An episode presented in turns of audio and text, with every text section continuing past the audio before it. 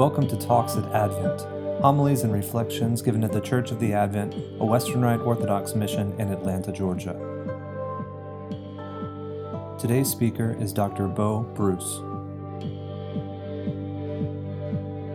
In the name of the Father, and the Son, and the Holy Spirit, God is one. Today's parable has to be one of the best for us preachers. In rare fashion, after all, Jesus himself tells us about what it means. So he's making our job easy, right? I guess I should just repeat what Jesus said in the parable and let you get on to lunch.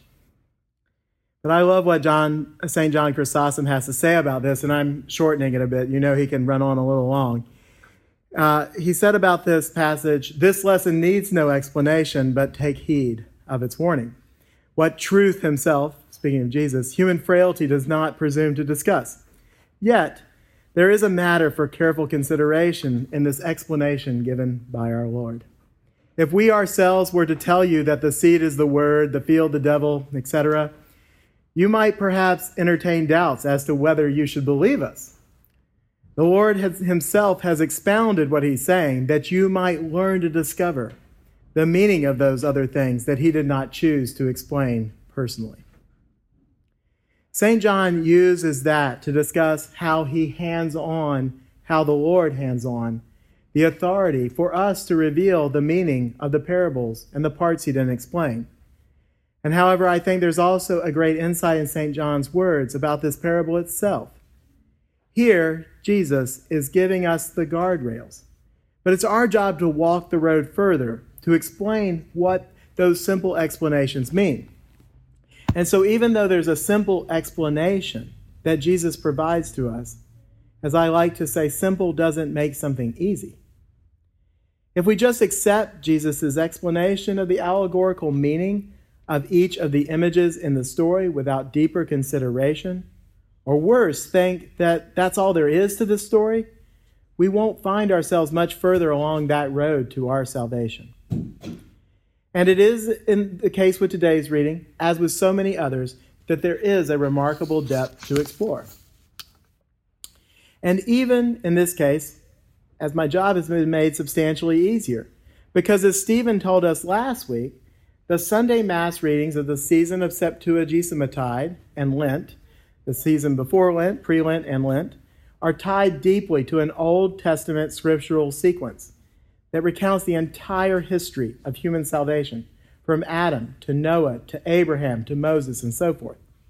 Ultimately, in the, our Feast of Feasts, Pascha, Easter, we will hear that entire story from creation to Christ in our beautiful and powerful Easter Vigil readings. And the church is preparing us to be able to absorb that incredible impact by showing us in depth the meaning of the events in that salvific history. So that when we hear those readings on Easter Eve, we, they can rouse remembrance of our place in that history. It would be easy to miss this Old Testament sequence because it's almost exclusively going on in Matins, a service in the divine office consisting of a ch- substantial chunk of psalms, antiphons, and readings that's traditionally performed in the middle of the night. I mean, this is the Matins book. It's, it's about two to three times bigger than the entire rest of the prayer book. And you might think that the monks would do it quickly. After all, it's the middle of the night, so they could get back to bed, but in fact, it's one of the lengthiest parts of the service. And unfortunately, for those, who have tr- uh, those of us who have tried it, it seems extremely challenging to fit that entire service into the cycle of daily life.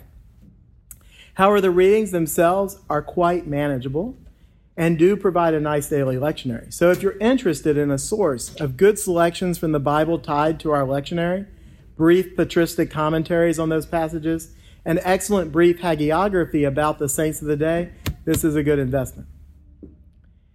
But the church, inspired by the Holy Spirit, has crafted that linkage between those Old Testament texts and the Sunday lectionary to link them together and bring us deeper into the divine mysteries of Christ.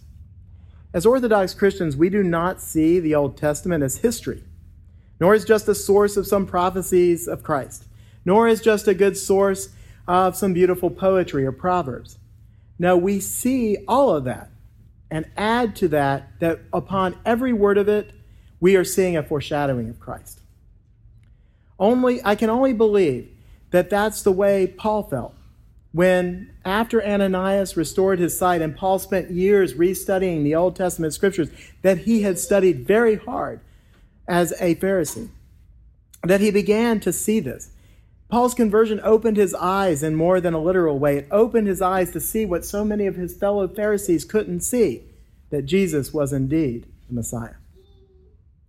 So, as we prepare for Lent, the readings are specifically chosen to help open our eyes to see Jesus as the Christ and to help us see our place in this history of salvation that began with the creation of the world.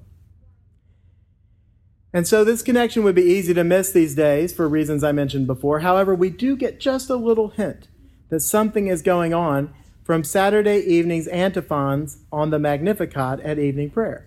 Because instead of those antiphons being tied to the gospel the following day as they usually are, they're instead brief passages from that cycle of Old Testament readings occurring in Matins.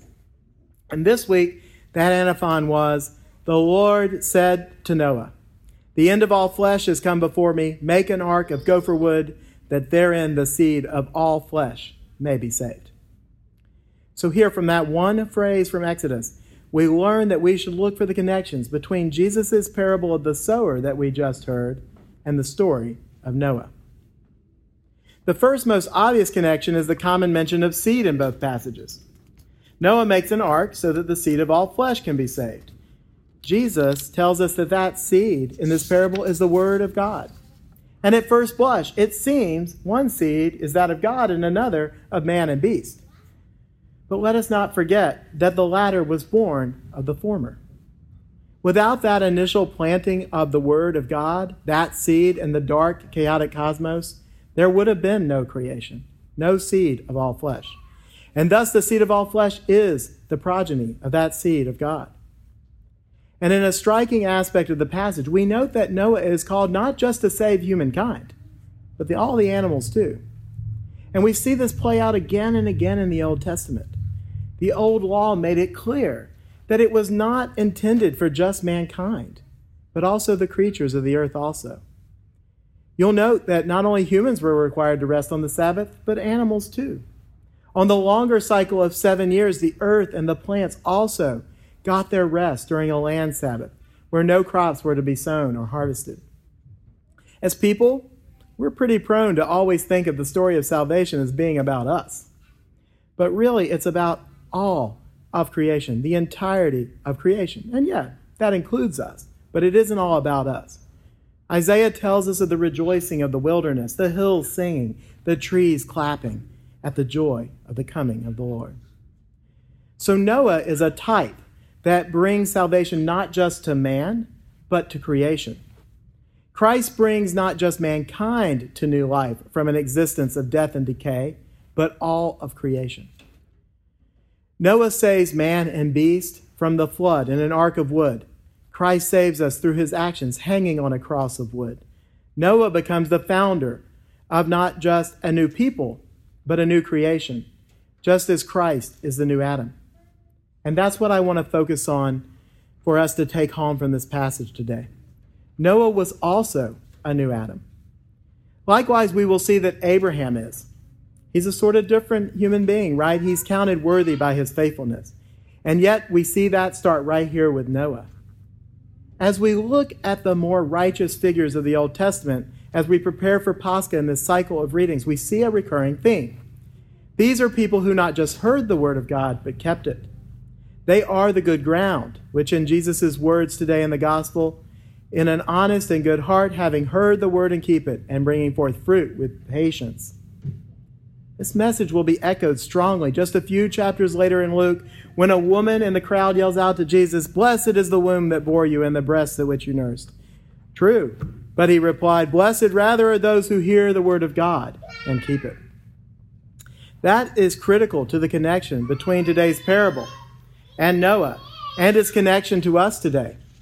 We all receive the Word of God through our very conception. In that moment, we are created by the very seed of God that sprouted in the creation of the universe. We are sustained by His Word throughout our lives. But the ultimate question is will we merely exist? Will we merely hear that word but fail to respond to it? We, dearly beloved, you and I are just as much a part of this story as Adam, as Noah, as Abraham, as Jesus Christ himself. We're not to sit back and ride the ark. We're called to build it. We saw Adam hear the word of God. I mean, God walked with him in the garden. How amazing that is, and yet he did not keep that word. Judas walked with the Lord our God, yet betrayed him. It may seem that God is distant sometimes, my friends, but we carry him in, in our hearts and he carries us. All the more so for us who are baptized and sealed by the Holy Spirit. So who will we be? Will we be Adam or Noah, Peter or Judas? As we heard last week, we are called to be laborers in the vineyard. The berries are ripe all around us, and whether we pick all day or just a few hours, we can also be the founders of a new people. We are all called to be a new Adam, a new Eve. We are called to be the good ground, not just by hearing the word of God, but doing it. And before I whip you up into too much of a frenzy and you leap out of your seats to be an impassioned witness to the world around you, we must also hear our, word, our Lord's warning in this passage. There are enemies who want to stop us the devil, our own exuberance, the cares of the world. The Lord tells us that we will bring forth fruit only with patience. And I know that those of you who have co labored with us here at the Advent over the last several years get that word, patience. I know that must be your byword, or you wouldn't be sitting out there today. We have and continue to trust in the Lord that our faithful mission to hear and do His word will bear fruit. We have been attacked by all the enemies in this gospel passage, and one thing is sure we will continue to be. We have and we will continue to weather them with God's help, but to do so, we must start by fixing ourselves. We must till our ground, soften it, so that the roots of the Word of God can take an even deeper hold of our hearts, our minds, our souls to love God and our neighbor.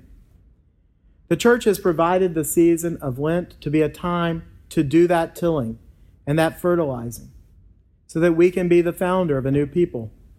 And today the church is calling you to prepare to make the most of that time. Will it be work tilling the field, breaking will it be work tilling the field, breaking up the hardened heart that wants to think only of itself? Will there be great toil and working under the hot sun that reveals the darkness within you? Will that fertilizer taste a little more like medicine than good drink? Yes. But with that work, we all know comes a greater harvest. It is simple, but not easy, my brothers and sisters. So start now to gather together what you will need for the coming growing season. And if you're not sure where to start or how to make the most of it, we're here to discuss that together with you. Ways to move from wherever, wherever you are to a place just a little closer to our Lord during this Lenten season. So let us pray. Almighty and ever living God, today we stand before you with our rocky soil, under a hot sun, and we call upon your help that we may not neglect our fields for the temporal joys and cares of this world, but rather tend to them with persistent patience, that we may reap the eternal joys that you provide not just in the kingdom to come, but in that kingdom you established here on earth among your people, that we may be a warm light to the people around us and that through your headship we may be your hands and feet of service to all those around us. We beseech thee, O Lord, that we too may be the founder of a new people through our hearing and doing of your word, through the same Jesus Christ our Lord, who livest and reignest with thee and the Holy Ghost, one God, world without end. Amen. Talks at Advent, homilies and reflections given at the Church of the Advent, a Western Rite Orthodox mission in Atlanta, Georgia.